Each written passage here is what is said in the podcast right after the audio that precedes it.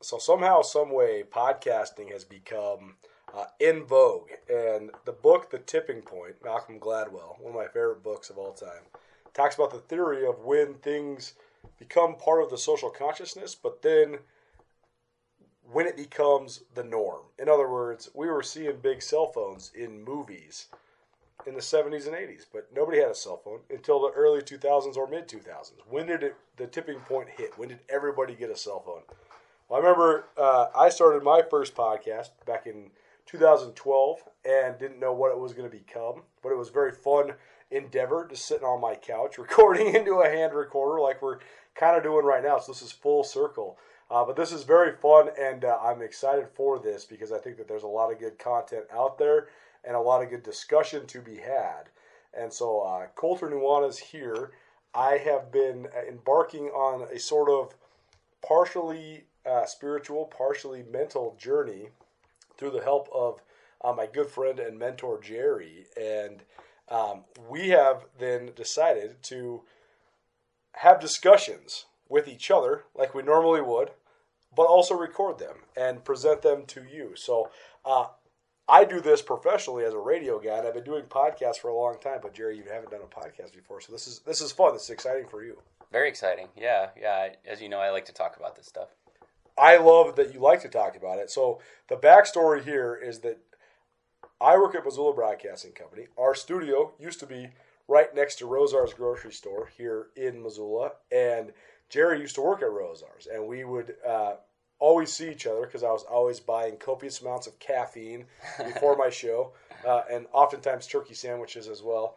And uh, he would always say, "What's up?" Like I, I listen to you guys' show on my way home. Keep up the good work, whatever. Well, then I ran into him on the golf course a couple years later, and we were initially talking about Bruce Walwork, who was one of the uh, most influential strength and conditioning coaches, fitness minds uh, in in Montana. He was the strength coach for the University of Montana and the football team for a long time, and uh, then that sort of just got us talking. And then all of a sudden, I realized Jerry doesn't work at the grocery store anymore. Now he's doing a bunch of uh, in depth things when it comes to helping both himself and those around him. So um, I want to start with your story, Jerry. When did you realize that you wanted uh, to transition into something new, and what about sort of the world of holistic understanding, we'll call it, mm. uh, appealed to you? Yeah, yeah, it's a very good question. Uh, so, I guess the best uh, obviously our timelines have different uh, bifurcation points, and uh, this one's pretty nuanced, and so there's there's several of them for me. But probably the most poignant and most uh, most uh, applicable one would be uh, oh, it was probably about 2017, and and little backstory, I uh, I'd grown up just as an unhealthy person, um, physically, mentally, emotionally, spiritually, all the above and it led me to a place of escapism and just making poor choices. And uh, so, you know, somewhere in my mid 30s, uh, I'd gotten gotten to a place where I was about as miserable as I'd ever been. And I went to a doctor, and uh, I think I was 34. I'm 42 now. So yeah, I'm 34 right now. That's very interesting parallel. Yeah, yeah. Um, there was a time where I'd find that odd, but not not these days. Right. So I'm 34 uh, and um, about 210 pounds at the time. I'm five foot seven. Uh, currently about 150, so it's about 60 pounds heavier than I am now. And at the time, I was drinking oh 35 to 50 beers a week, and you know plus a half gallon of you know Monarch cheap ass vodka. so it was that bad. Um, but obviously, just everything was off at that point. So I went to the doctor, and really, it was like a desperation move. It was, hey, I'm to go in there and I'm to I'm going to get the the riot act, and I deserve it. Office, I'm right. going to the principal's office. Yeah. I'm turning myself in. Right. And so I fill out the questionnaire as honest as you know as, as I can recall in my in my foggy stupor at the time. What do you remember about before that though? Because uh, I feel like even that moment there is honestly something that you can't hide from and shy away from for pretty much anybody. So even just having the moment where you thought that your life was had, had declined to the point where you wanted to seek out help. Yeah. Oftentimes, unhealthy or hurt or uh, struggling people don't even reach that point. So, what even what was the, the trigger to that to the actual uh, first moment of reckoning, so to speak? You know, at the time, uh, the only thing. Uh, I'll give you two answers. So myself then, uh, at the time, was just pure misery. It was just it was just pure misery. It was almost like it's almost like if this is if this is the best I can do, you know, then I need intervention. Right. Um, what I know now is I really believe it was whatever you want to call it, the universe, God, uh, but it was divine. I, I really do believe that. And even if on a just a self discovery level, uh, what really occurred there was my inner guidance system, my inner navigator, my spirit was saying, This isn't who you are. And so the identity that I had for myself and that I wanted to realize, the ide- ideation that I had for for what I should become or could become was completely 180 from what I was doing. And so there was this massive signal from my body, which caused me to go into this doctor. And he um, basically didn't address any of the glaring concerns. Not once did he ask what my current diet was, what my current lifestyle was, um, how much water I was drinking, how much sleep I was getting. None of the very important uh, questions. So, long story short, I walk out of there with zero advice to lose weight, zero advice to slow down on my drinking, zero advice uh, to exercise more, zero advice to monitor my thoughts and, and my perspective and, and the narratives that I tell about the world I live in. Probably got some prescriptions though. Oh boy, oh boy.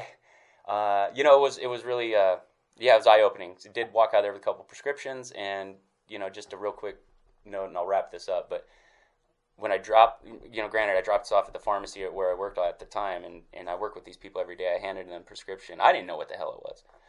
Handed him a prescription. He looks at me. He looks at the prescription, and the look in his eyes. I was like, "What is this stuff?" Right. So I did some research, and you know, you know me. So once I discovered the truth, hashtag truth, I was pissed. Uh, from there, it's been a full blown mission to find the truth. I stumbled across Paul Chek, uh, and his teachings and his guidance has literally changed my life. I enrolled it in this academy as soon as there was an opening, and uh, since then I've just been immersing myself in applying, learning, teaching all the principles. The the acceptance of actually feeling the the feeling of fear or to actually address that moment. I think that's something where the state of our society right now it makes it so that you have this moat that you never actually have to cross. You don't ever actually have to believe the signals your body is sending you. You don't ever actually have to acknowledge that you are uh, sick or feeling poorly or that you could feel better. Yep. There's a lot of ways that you defy your entire mind, and that that in itself, I feel, uh, is part of the biggest struggle that most people go through. But before we get to any of that, before we Yeah. get to a lot of like what could cause somebody for a cry to have a cry for help, or what could cause somebody to live in this world where so much of what contributes to your health or lack thereof is a full lie. Before we get to any of that, though, you mentioned uh, something divine, and I think that that's something that's important to define in terms of our conversations, your uh, ability to help yourself and help others as well. Is that uh, there's very narrow-minded views in terms of a divinity, uh, a divinity, a higher power, whatever. We, you and I have talked about this Yep. extensively, not on this podcast, but uh, you and I both have very similar theories in the fact that there is um, there is a higher or greater power. Yes. But that's not necessarily defined by the Christian God or the Muslim God or the Jewish God or any God whatsoever. In fact, it's something far beyond human comprehension. So I think that's Agreed. important for both of us to define is just the fact that we believe in the energy of the universe. We believe in the um, the power and the pull of the earth that we live on, but that's not necessarily some dogma of organized No, religion. no, eh, it is not. And I'm glad I, we get this opportunity to talk about this in this format because quite often it lacks context when you get in this discussion, you know, out there in the world. Right. And um, eh, to be hesitant not to offend people, the first thing we got to understand is that when we use words like God and we use words like spirit and soul, we got to understand that not everybody applies the same meaning to that word. Sure. And I think we get really lost in that in that in that um, very major um, semantic. Um, and to your point, I guess the very first there's there's two points of emphasis here. So it's like we could look at our our interpretation of God, divinity, the creator. We can look at it at that and say, you know, there doesn't necessarily have to be a duality between like an Abrahamic God Sure. because uh, they want to contextualize the entire concept and put it down to something that they can almost focus all their energy onto as far as their love and their worship, what we know as worship. Sure. But there really is the the giant question that needs to be answered. If that's the case, where does this God, this entity, this divine being, where does it end and where does his creation begin? Sure. Um, and so that ties into well, of course, it he doesn't end, and the, and it's just all the same, right? But there, we can't deny there was a creation event. Sure. There was a creation, and if we look down and and we chop up what consciousness actually is, it's really tough to argue whether or not that was a conscious creation, right? Because it created an outcome, it created a result. There are laws of the universe. So how is that not conscious, right? Right. This affects that. Um, and so from that point, there really is no differentiation between what they would say is the Christian God, the Abrahamic God, and let's say Eastern philosophy Sure. or woo woo, Right. right? And there is this, such a protective stance in our views in our uh, how we term our our spirituality, what it means to us, because it's such a personal endeavor. Sure. We get very protective of that. And the ironic thing is, the thing that causes the conflict and the divide is the ego, which is the antithesis to the spirit. And so, if we can all get esoteric about this, if we can all get on the same frequency and talk about what is similar about our beliefs as opposed to what is different, the duality, the ego induced duality, that's where I think we can really make some strides. Well, that's the human brain in a nutshell. Right? 100%. is That we want to describe and explain everything, hmm and that's not necessarily realistic because there's so many things that have nothing to do with thought. They have everything to do with feel. They have everything to do Mhm. with energy, and that's where we both connect, regardless of what your uh, background is, your religious background, or spiritual background. I think that the portion that you help people with the most is understanding to not just think and decide, but to also feel. And the energy of the entire experience is essential. And that brings you back to your first rock bottom experience in the Mhm. fact that you felt that the energy wasn't right.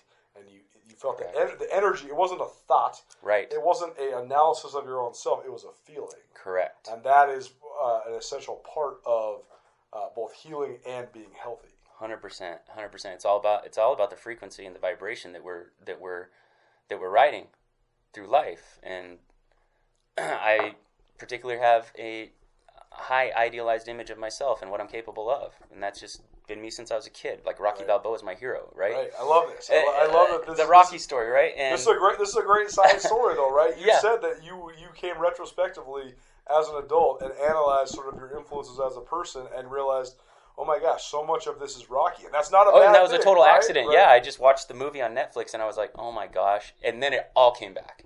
Everything Right. came back. All the memories. Um, and so, I, where were I'm the I'm I'm Bret Hart. I'm Bret the Hitman Hart. there you go. the best there ever is, the best there ever was, the best there ever will be. The tactician.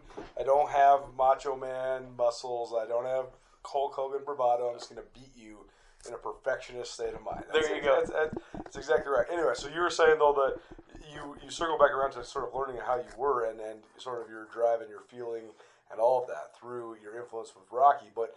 It is more about a feeling than anything else, right? I mean, at the very end of the day, that was the impetus for you wanting to figure out a way to help yourself and then in turn help others. Correct. Yeah, because if you, if you take a look at what your idealized self is, your realized self, what you're capable of, and and you envision that and you combine that with the emotion and like put yourself there. Like you were there. What's it smell like? What's it feel like? Mm-hmm. Who are the people in your life at this point? Who texted you today?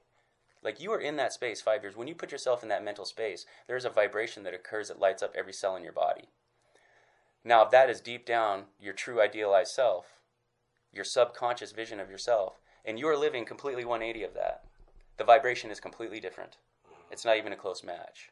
So if you think about it in terms of music, what music does to us is pure frequency. Right. So if you know the difference between a pure note and a sour note, Right. right? And if you're listening to, um, if you're listening to a certain, uh, or maybe maybe a uh, like a, a opera or a stage play where there's a theme to it, Yep. and the music doesn't match what's going on, Right. you can't miss that. Now, to the untrained eye and ear, you might not know exactly what it is that's off, but you'll just know that doesn't fit right. Right? Like certain flavor combinations don't go together. This vibration, these frequencies do not match. But then that brings us to the crossroads of courage because so often when it doesn't match, the society and the world we live in trains us to not acknowledge that. Yes. Because you just take your medicine and you eat it.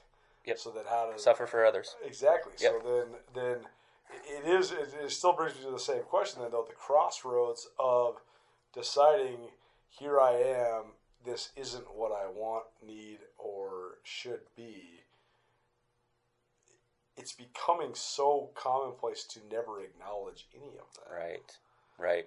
Even all the there's so many people that might listen to this podcast that do want a solution, that want inspiration, that might uh, need a helping hand or want a different way. But there's also so many people that will never listen to this podcast that have no idea how bad their life sucks. hmm Right? Yeah, and by their own standards, Exactly. no one else's. Right. Yep. So then, how do you re- reach the courage then? Because you know, I, I obviously reached out to you. We're sitting here because I w- wanted your help. I also wanted your friendship, but also uh, it's part of the way that I'm wired too. Though is to think about these things deeply and think about these things uh, for wanting more and have the courage to make decisions to help myself change my life. All these things. So many people don't have that. So how do they find that? How do they find that courage? If it's not force fed to them, how do they find it? Well, if you've got a rock buried in your backyard, how do you find that rock? Right. What's the first thing you're grabbing? Man, I don't know. A shovel. The shovel, right. The The, shovel. tool. You need the tools. The shovel. Right. Do you know where that rock is? No. But if you know for sure it's there, and you need nothing more in life than that rock, sooner or later you get to the point where you can't stop thinking about that shovel. Mhm. And if people don't get to the point where they admit that to themselves, they live in their own shadows. And we all do. We all do. And that's where our area of opportunity is, is in our own shadows. But if we choose to stay in those shadows, and they, we know there are shadows, and we actually move our location to stay into the shadow, then that is a point where it's not courage, right? It's not courage. That is a point of just being honest with yourself. The courage comes when you're honest with yourself.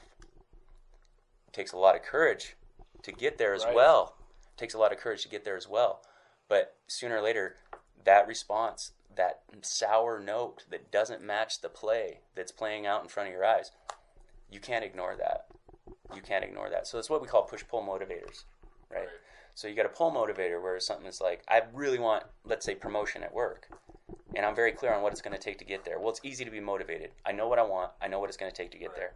I can do this, right? And then you've got you've got the push motivator, where it's like you're getting backed up towards the wall you don't want, and that like you're doing everything you can to push yourself away, but you don't quite push hard enough. You get slowly backed into that wall. And eventually, the pull motivator and the push motivator get strong enough to propel you to action.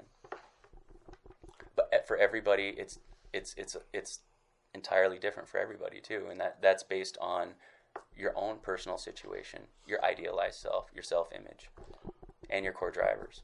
We're going to get back to the state of society here in a little bit. I do think it's fascinating that we live in a world where so many of the influences are catered towards making it sure that you never even acknowledge that you might not feel A okay. hundred percent. A Well, hundred We're going to get back to that, Yep. but in a minute, though. But tell me, continue though about your personal experience because uh, you went to the doctor. You said, "I have these issues. Mm-hmm. I want help with all these things," and they said, "Well, here's some uh, prescription pills, Mm-hmm. and uh, see you soon." Pretty much, yeah. It was. This is this isn't even a joke. He's like, he's given you know he's given me an uh, SSRI and he's given me uh, uh, blood pressure medicine, and um, and he says you know side effect of that SSRI is might delay your ejaculation, so you know your wife will like this. This is the joke this man made, and I went in there like ready to just get the shit beat out of me. Right. And so you can, you know me, you know Yeah, me. You can imagine how my how I reacted Right. inside, and uh, and so in the blood pressure medicine, you know, uh, test your test your levels three times a day, and um, if this medication doesn't doesn't help, we'll up the dose. You might get a little dehydrated though, because it's a water pill. Well, there aren't many things more important to your overall health, well being, including your mental wellness, um, than being hydrated. so um, that's where we're at, really. it's amazing because uh, uh, one of the points of rock bottom for me was a very similar experience. Uh, I'm significantly bigger by nature than Jerry, but you know I'm a first team All State offensive lineman years ago. But my fighting weight is probably 225 pounds, which is still big at six foot one, whatever. But then I stepped on the scale one day and I was like, I weigh 280 pounds. I got to figure this out. So I go to Yeah. the doctor, and it was the exact same thing. You're doing fine. You work out every once in a while. You seem like you have a good job. You're doing all right. Uh, you feel a little depressed? Okay, we'll give you some Klonopin. Your blood pressure's a little high. We'll give you some blood pressure medication. I was like, what are you talking about? Yeah. I know I need to lose 40 pounds. Why don't you just tell me that? And what was his assessment procedure uh, to determine that on you? And that's what I'm saying. Like, What was it? No, seriously, what like- was it? like, What did he do to determine your state of current state? Literally nothing. Like when I saw the blood pressure number, I was like, "Damn, that's way too high for somebody that's 34 years old." Yeah. And he's like, "It's just a little high. We'll give you some medication for that." And then he's like, "Do you work out?" And I was like, "Yeah, you know, I work out six to eight times a month, and used to work out six to eight times a week. Not the same. How much are you drinking? Ah, you know, drinking way more than most people Yeah. I know." Enough to get by. okay, he said he. I mean, never forget. He said cut it. He said cut it down to a liter a week. I was like, a liter of liquor a week. Like that's the doctor's advice. Like this is crazy Yeah. talk. Like that's Everybody's got a story like this. Everybody. right. I'm sitting here thinking like, man, if I had a friend that was like drinking a liter a week in front of me, I'd be like, bro, let's have a talk. And Yeah. I'm telling the doctor this. He's like, it's cool. Just cut it down to that. Yeah. That's how we'll start. And I'm like, wow. Obviously, you know, tough situations. We're coming out of a pandemic. I got broken up with. My radio partner left. Whatever. But everybody has their story. That's the whole thing. The whole point of it, life is adversity, come overcoming adversity. But like you were saying, the the the uh, most essential part is finding the tools, and that brings us full circle to the fact that, and we're not sitting here trying to slander or or dog on anybody. Not But at all. the end of the day, the Western medicine formula is catered to making sure that you uh, have solutions that are based in economy, not solutions that are based in truly finding holistic health. Because if you find holistic health, that's an economic burden on society. And so, if everybody was holistically centered, that would make it. That would mean an entire industry would crash. It's Yeah. the same reason why we can't. Have Yeah, it would be it would be beautiful for us because all that money that's getting dumped into that by healthy and vital people would be distributed elsewhere. They'd be distributed in, For in sure. organic farms. They would be uh, distributed in health clubs. They would be distributed on vacations that cater to active people. So people in their 70s and 80s would now be doing ziplining trips and, and whatnot. And people laugh at me, but I've got clients that age. And I'm telling you, people that age can enjoy and thrive in life and be athletes. Absolutely. and that is you know um like i'm to the point now where it's like yeah dude call me a conspiracy theorist. Yeah and it starts with the health industry. It starts it, from cradle to grave. Um, if anyone wants to argue that just look at the results. Yeah i don't you, this is not speculation. This is 100% reporting of facts. This is what happens. You look sure. at um, you know The, what the other thing we got to define Yeah. on this podcast is that um, it's easy to get pushed into a corner and be categorized as a, a crazy religious person or a crazy conspiracy theory person Yep. or whatever. This is extreme ways of thinking. It's because it's outside of the box of what the machine is feeding you. So if that is exactly what you if you are buying into the things we aren't talking about, that's the entire issue that we are talking about. So when you when we say like, uh, you can call me a full on conspiracy theorist, it's not a conspiracy. The conspiracy is the world that you're living in. And again, we don't want to bring this all the way down to making it some sort of outrageous thing. But at the end of the day, there is an economy to literally everything that happens in America. yep And there are so many problems that we have in America that we literally cannot solve because it will cause an economic downfall. right You can't make marijuana federally illegal because that will free millions of prisoners Mm-hmm. that contribute to the the economy of incarceration. Yep. You can't make fully electric cars across the board because the oil industry will crash. Correct. It's the exact same thing as you cannot sell people holistic health because if every American was holistically healthy, while that would be a great benefit to the economy at large, it would cause certain elements of the economy, food like products, mass production, distribution, sugar, to just completely erode. all the way to consumer Exactly. Yep, yep. When it all boils down to consumption and consuming, the thing about healing things at the root cause is is, is you heal it. And so the consumption of your services, your expertise, your offerings expires at some point Exactly. because the people I work with, my goal is within a year max, you and I are friends. Like you don't need me anymore Right. because I've taught you everything you need, and we've we've put it in at a pace and at a schedule that is that is for you and you know doable by you.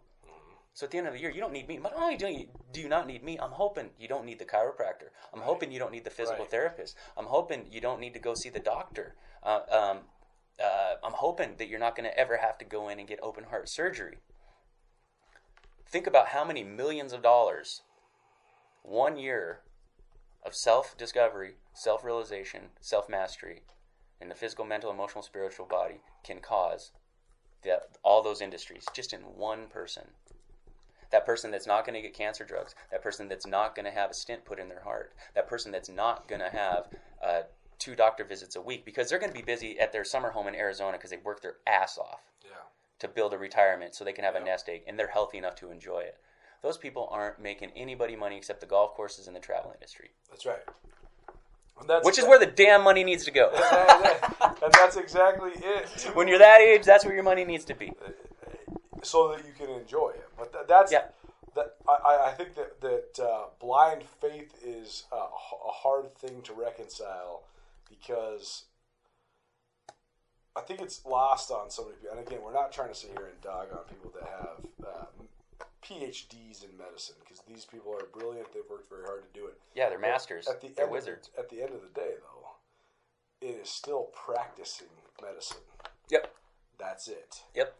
You know, they're, It's they're- part of a system. I, I remember uh, one of my uh, favorite characters that I covered during my sports writing career was a kid named Aaron Barnett, and he was a uh, former five-star recruit from uh, Dallas, Texas, who played at the University of Texas. Then he came to play with some of his old high school buddies up at Montana State. He was a good player for the Bobcats, uh, and then about a year after he graduated, he he suffered a couple bouts of pancreatitis, and they ended up dying in the hospital at Bozeman. Wow. Uh, well, his family just won a two million dollar lawsuit. Again, this is not to throw flames on any sort of fire or demean anybody, but the hospital care while he's suffering about a bout of pancreatitis gave him nothing but morphine and Dilaudid rather than antibiotics and hydration, and Mm. he died from a drug overdose. Medical injury. He had cardiac arrest because of too much. It's a fourth leading cause of death. I think. I think third or fourth leading cause of death. And if he didn't have a family that researched that stuff, they would just say, "Oh, he just died from the pancreatitis that he went to the hospital for." And again, I'm not trying to justify him as some sort of angel. He had obviously uh, spent a lot of time copiously drinking to get himself to the point Right. of pancreatitis. Comorbid. Yep. But all I'm saying is that, like, at the end of the day, there is nothing in the world, period, that is gospel. There is a lot of risk when it comes to everything. So all I'm saying is that one of the keys to this healing process is to acknowledge that everything the, is not perfect, particularly and specifically the medical industry and the place where you buy your food. That's exactly Yep. what we're talking Yep, about. and we can we can no longer blame them. I mean, I, I will I will throw shade at them. You know, in, in any area they deserve it because, quite honestly, for me, it's personal. Not only for myself, but for the people that I that I work with, because every single one of them has gone through stories similar to mine. Um, and so that's I mean I, I will never I will never back down from that. Um, but yeah, it's systemic. We got to stop blaming them because at some point we just got to be honest with ourselves. We right. can't keep going to the doctor and saying and getting bull bullshit bullshit Right. from the doctor, Right. and because he's sitting there in a in a in a lab coat and you know he's got PhD MD behind his name, you're gonna say, huh? Even though that doesn't make sense, it doesn't pass a sniff test.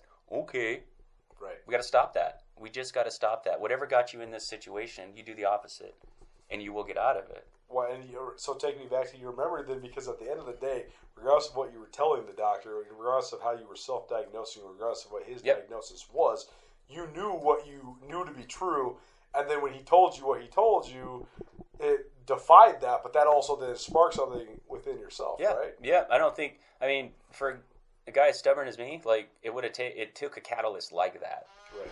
Propel, right? And then it, it led to why is this such a strong calling in me? Why? You know, that just started asking that question, why, why, why, why, and then you got every time you got an answer, you get another question.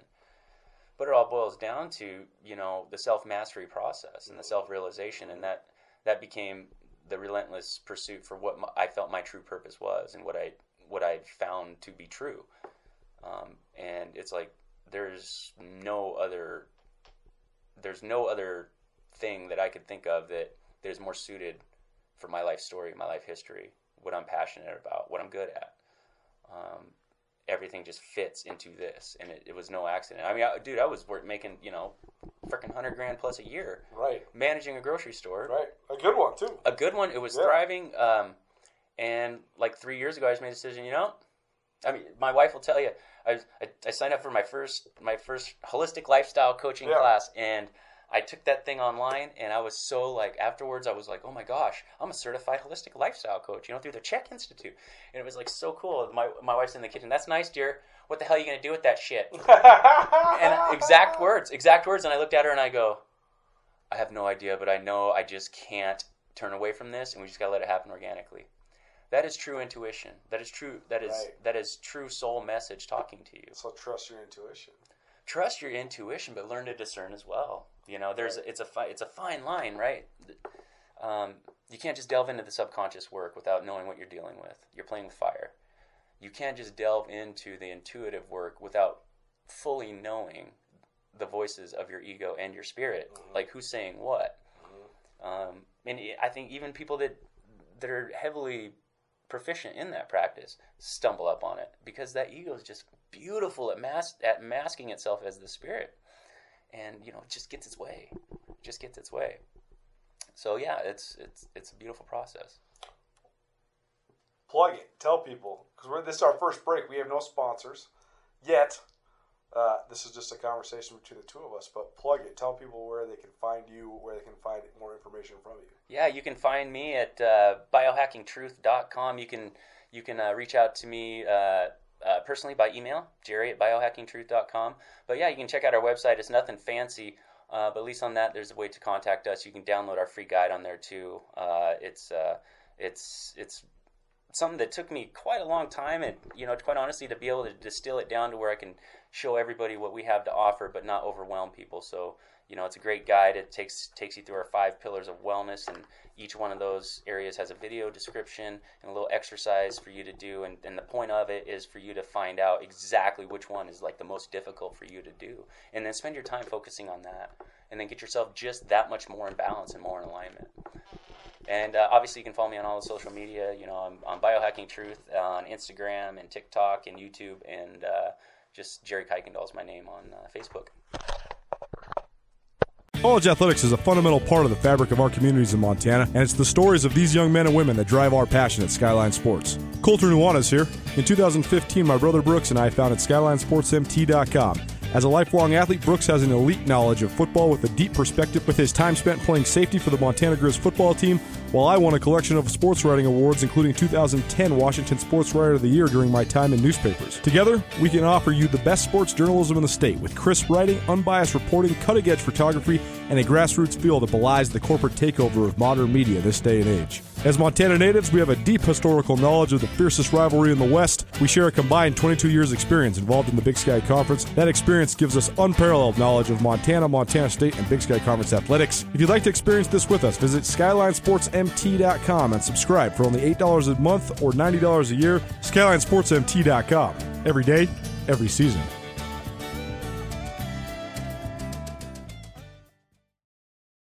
This is like back to the roots for me. I've been doing radio for four years, but uh, never really considered myself a radio guy.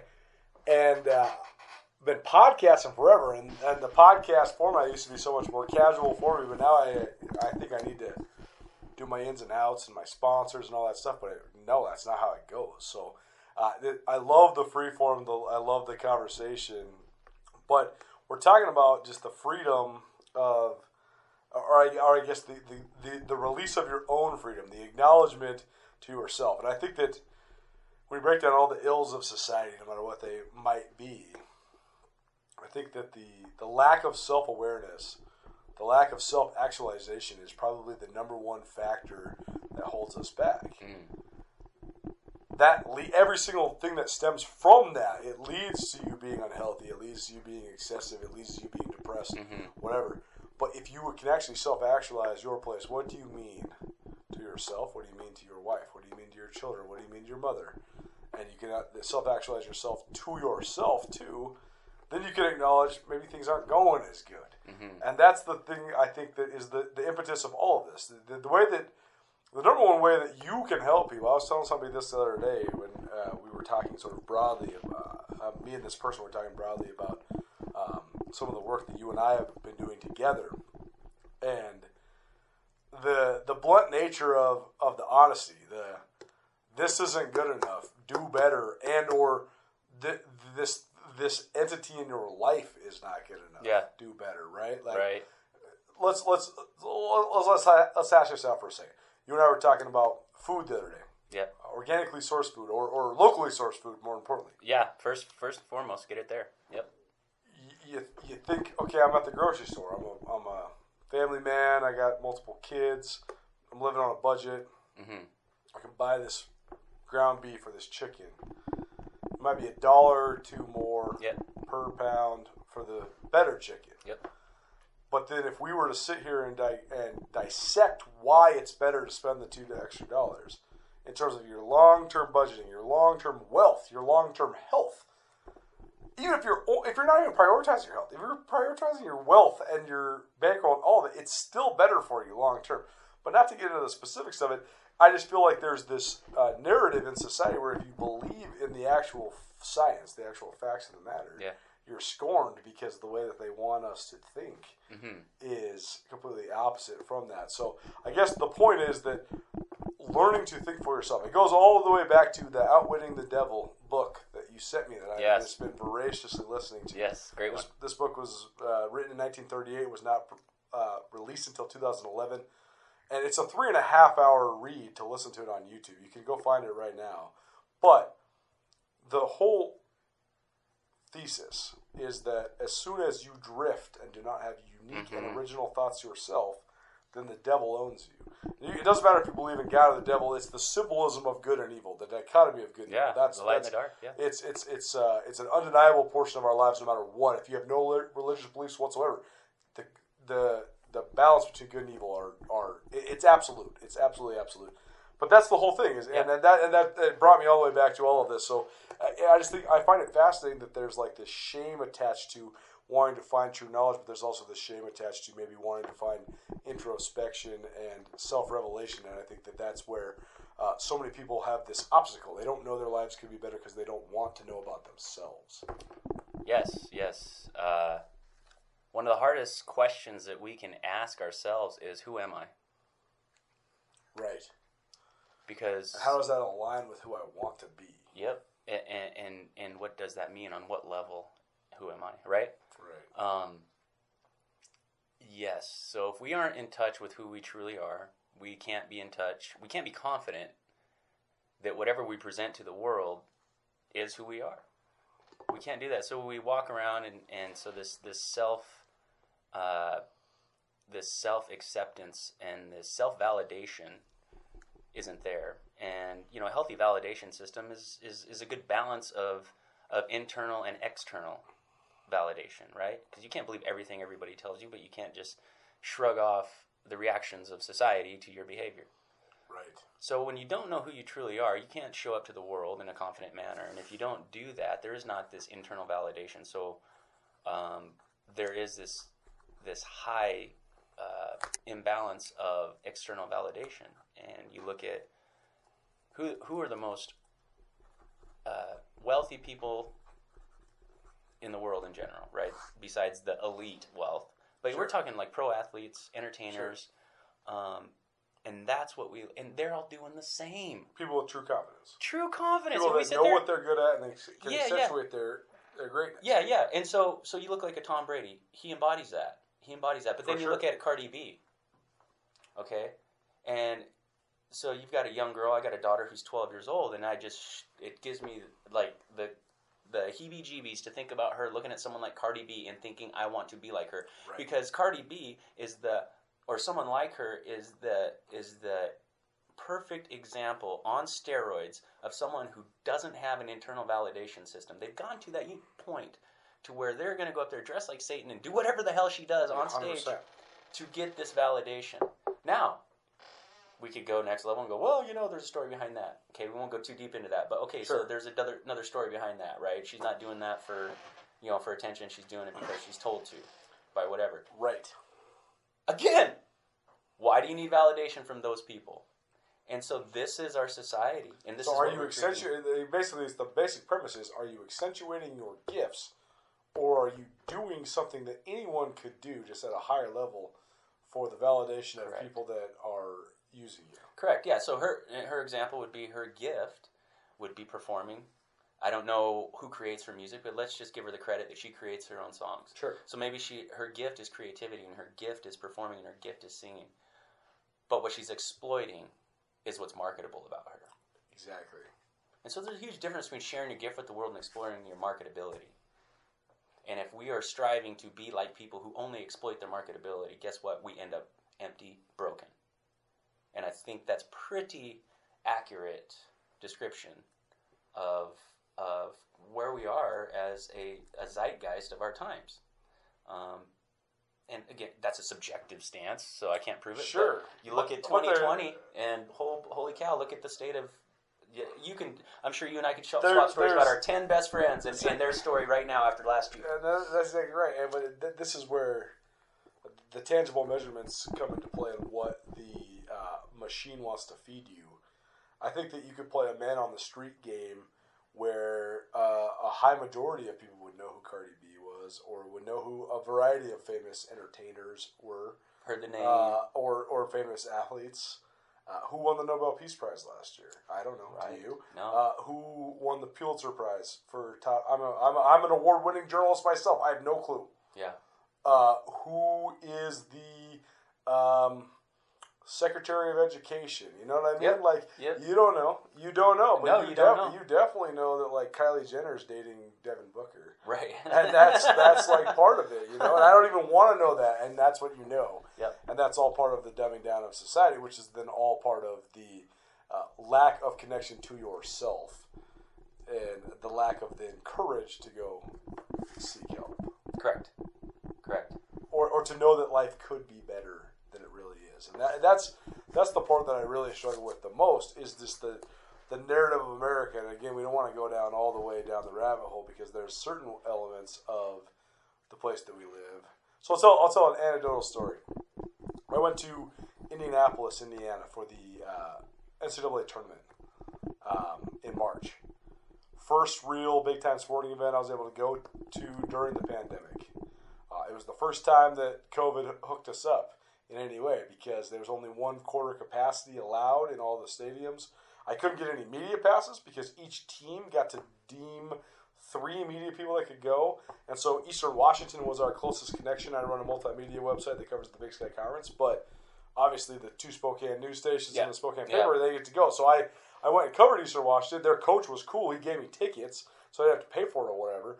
But you know that was the only drawback. But other than that, you you know you don't have the Rockets sold out arena, but I'm there on a journalism assignment anyway, so I'm sitting front row every game. I'm sitting, you know, you want to get a pretzel, great. You want to get a beer, great. You want to go to the bathroom, great. It's Yeah. all good.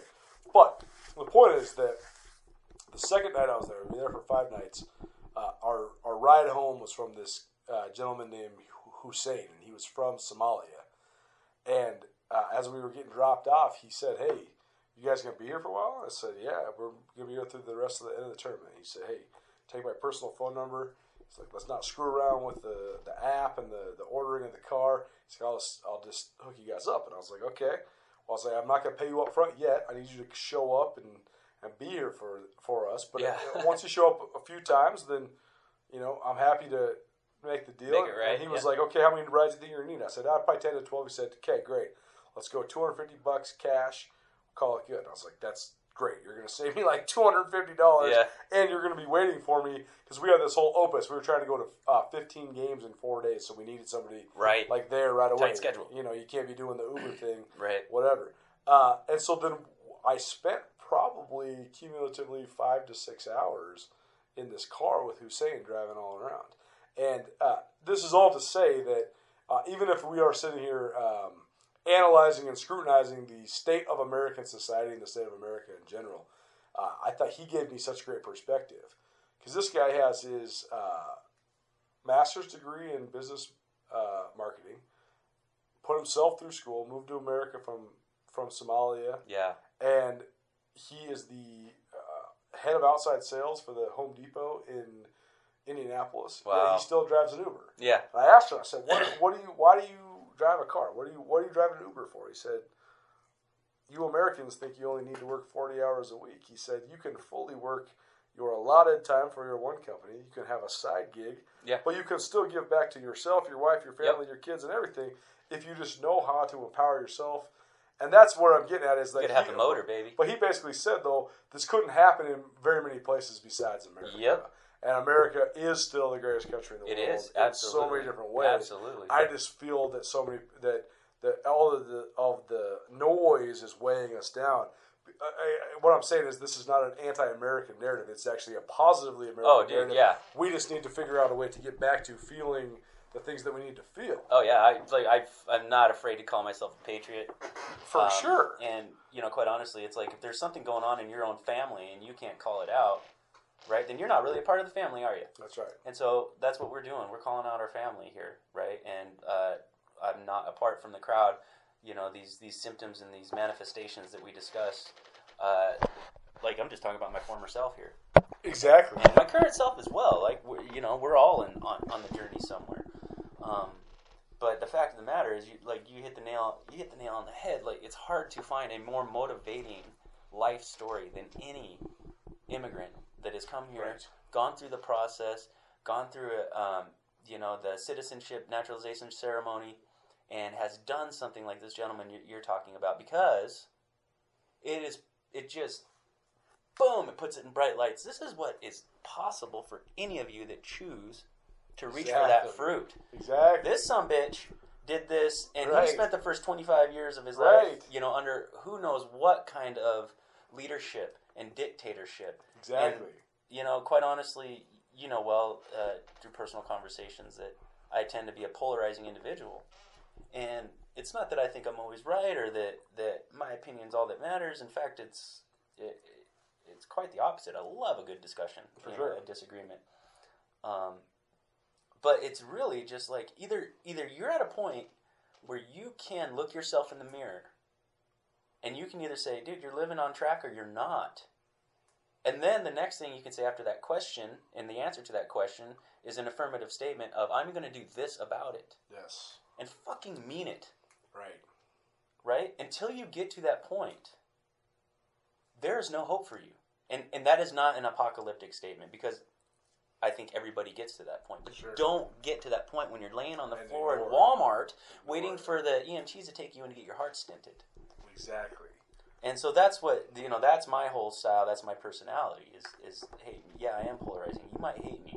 Um, you might hate my my like addiction to the truth. Sorry, that's just the way I show up. That's the way I show up for life. That's the way I show up for my communications.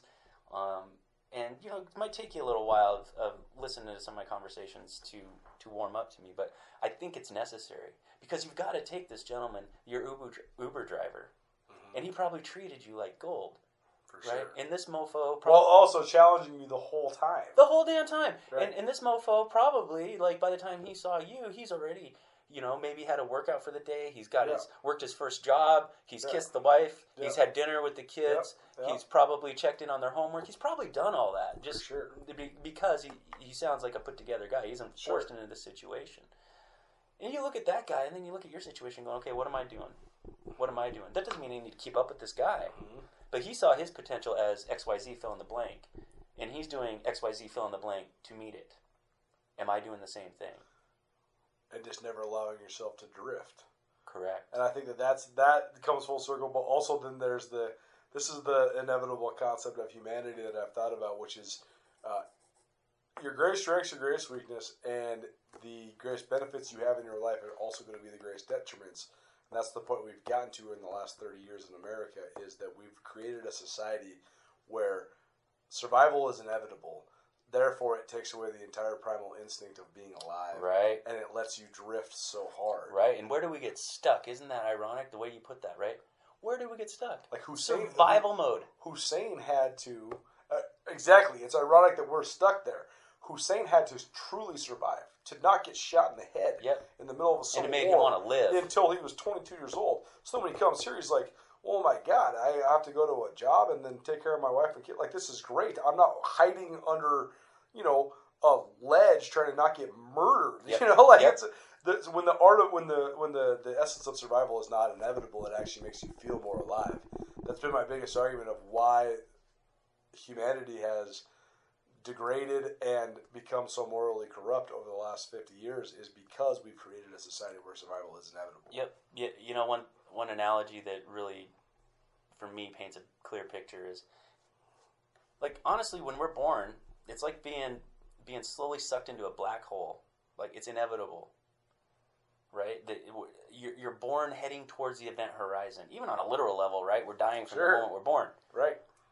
But when you think about, and this isn't by no means like, I'll just I didn't want to use the word, but when you think about first thing you're born, and they give you this schedule to go in and start getting medical interventions on a perfectly healthy baby, and that is the start of of um, of of your visits to the doctor and, and your your your uh, belief system on being healthy Right. right? And so, granted, a baby's not going to get any belief systems imparted on them at that point in time, but their parents did, and it started then. Exactly. It started then, and then so then it's uh, it's they go to the schools, and the schools have free breakfast. Well, what's in that breakfast? You know, oh, well, it's cornflakes, and it's it's Nutrigrain bars, and it's cinnamon rolls, and it's just a bunch of shit. right. Um, and so, oh well, don't worry. You can, like you said, you, can you can eat that because we've got this pill for this and this pill for that and this pill for this. And meanwhile, you start dying much sooner, but you live longer. So you so you live in this state where you are hanging on to almost uh, irreversible levels of poor vitality for much longer. hmm You're not living. You're not living at all. Right. But you're also not surviving, and that's the biggest. You're barely you're barely treading water at that point. You are surviving, but you're not striving to survive. You're not striving. You don't to have to strive to survive because you're going to be alive. Yep, That's where the emptiness comes from. Yep, you'll be you'll be a living, breathing being for more years statistically than anyone else uh, in prior generations before you. But when you're laying on that bed, what's your legacy paint out? That doesn't mean you need to be a war hero. That doesn't mean you need to be professional athlete. Doesn't mean you need your name and lights. But what was your legacy? Your purpose? Your greatest potential? Was it as a parent? Was it as a CEO? Uh, and the funny, ironic part is, is like, it generally that type of question, anything about legacy, is related into career Sure. career legacy, but Right. really career it should just enrich your overall legacy. Like Right. if you can say, dude, I went in there and I macked it out, right? I I retired with millions in the bank, and the whole time I was doing something I absolutely fucking loved. I never worked more than I ever needed to Yeah. or wanted to. Yep. And I got to help a whole bunch of people in whatever, fill in the blank. Like if you're a roofer, if you're if you pour concrete, um, if you own a nursery, like whatever it is, right? If you're just a good friend, man. Absolutely. Did I provide value? Right? And is that in, in line with my true purpose? Like, really, like, it's that simple. It's that fucking simple. You think people would be working, uh, uh, climbing cell phone towers, working 60 hours a week, making, and this is nothing against anybody doing this career, Sure. right? This is not what I'm saying. But if that is what gets you off, if that is what floats your boat, if that's what knocks your rocks, then fucking A. But out of all those people that are doing it, what is the percentage that are really Exactly. doing that? And and you can apply that to any given field. I just name that as a you know For the sure. thing came to mind. But let's say that guy's making seventy grand a year. Right. That's handcuff money. Right. That's handcuff money. When you get your stuff together, you get squared away, and you find out what your true marketable talents are, right? And you follow that, and you have the balls to do that. And this is extreme on the self-realization, self-mastery scale, but everybody's capable of that. And you, you think about if you're worth to that to that guy climbing cell phone towers, what are you worth to the entire world doing what it is that you are best at and you love to do? Exactly. That is the nuance. That's the level. That's the gold. We got to pick the shovel. Get down to that level, guys. Right. Yeah. You can do what you what what. It doesn't matter what you do. If you do it first out of passion and or love, Mhm. then then it that is rewarding. If Yeah. you're doing it for money, Yeah. And as long as I it's would, your I passion, would want to explore it. as long as it's your passion, your reward is your fulfillment because you're fulfilling your own legacy, Yep. living your own core values. Perfect.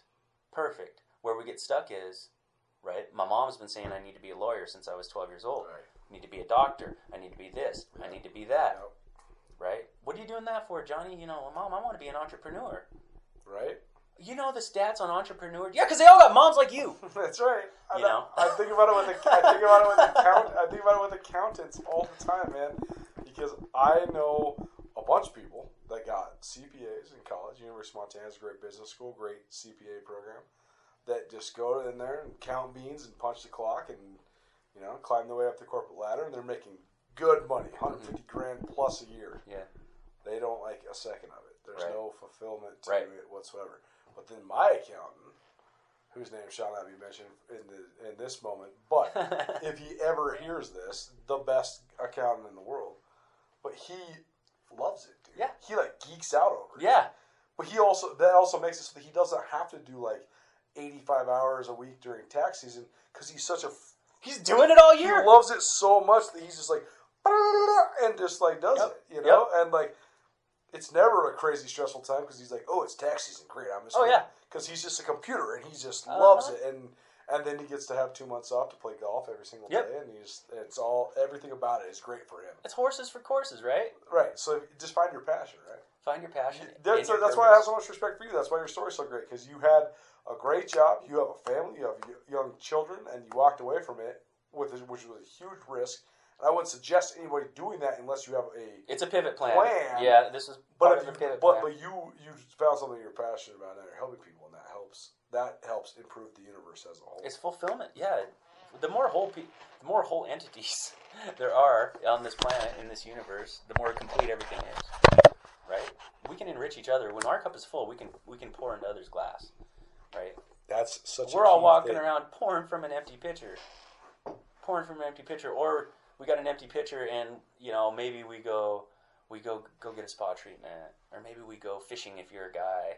Whatever the whatever the hell. Yeah. You do something to decompress. But let's say you got his pitcher and that pitcher holds a gallon of water and you go decompress and you put another quart in there. Well, you know what happens as soon as you get anything in that, then everybody's got their cup out. And instead of going, you know, my pitcher's not full, I'll get back to y'all when I got some something to, something to put in your glass. We don't do that. We just keep pouring, and, and it becomes this everybody else game, right? And everybody, it, and and everybody's playing this this this virtue signal, Right. And that's come on, what it is. Like It it is. gets to the point, you know, you know, like some of the most simple self discovery exercises, depending on what your current resistances are to what is, some of those are just like they make you cold sweat. They make you like get a panic attack, like a panic response, Yeah. right? And that's just because that is the that's where the real work is. It's no, it's there's it's no mystery why you know uh, nobody in America really meditates, right? It's not a Right, thing, right, right. you know, um, even though it's like the benefits for are clearly marked. Sure. So that's where the that's where the work happens, and and it's so that ties into okay, so what is it that you're resisting, right? You know this is going to help you. You know this is going to work to some extent, right? So it's just so much deeper than that. It's so much deeper than that. Well, I don't want to take a step to improve this. Well, why not? Because you don't want to know. I've always been this way. Yeah. You don't want to know. You don't want to know. I've always been this way. Yeah. Yep. We are debating the title of this podcast. Better than the truth is good. I think beyond the truth is even better. If by chance you listen to this, by the time you listen to the next one, hit Jerry up on Facebook and uh, give us suggestions. But as of now, we're going to call it Beyond the Truth because I think that's a very good name. And uh, this was a very fun first episode, but we have a lot of different things to get to. I hope this was entertaining and enlightening for everybody. But uh, we'll continue to do this because at the end of the day, I'm the one that's winning. Uh, We're having intellectual conversations that are also therapeutic for me. and so uh, And me. uh, good, and that's a good thing. So keep on listening uh, and give us suggestions. Beyond the truth, that's as good as we got, but we're willing to listen. This is all about uh, being open, self discovery, like we're talking about. Don't be scared of yourself. That's the number one point of this first episode. Do not be scared of yourself. Do not be scared, and don't don't be don't be afraid to get to know yourself. Don't be afraid to get to know yourself, because how you show up, how you show up in life, or everything that you do, is highly dependent upon the confidence that you have walking around that what you're delivering to the world is truly you. And if you aren't scared to know yourself, then you're not scared to tell the truth of yourself. If you are scared to tell the truth to yourself, you're going to lie to everybody else too. Yep. That will make you feel exponentially worse. Look in the mirror, tell the truth to yourself. We're going to do this again soon. Thanks so much for listening. Thanks, Colter. Oh, it's the best. It's most. Do you want your sports news, commentary, and features from a corporate publication? Would you like to hear it from local experts who have lived in your community their entire lives? At Skyline Sports, Colter and Brooks Nuanez bring more than two decades of experience to give you old school journalism with a new age presentation at SkylineSportsMT.com. The Nuanez brothers provide knowledge from a family who lives Big Sky Conference athletics every day. For $8 a month or 90 bucks a year, get access to comprehensive college Grizz and Bobcat coverage at SkylineSportsMT.com. Skyline Sports, every day, every season.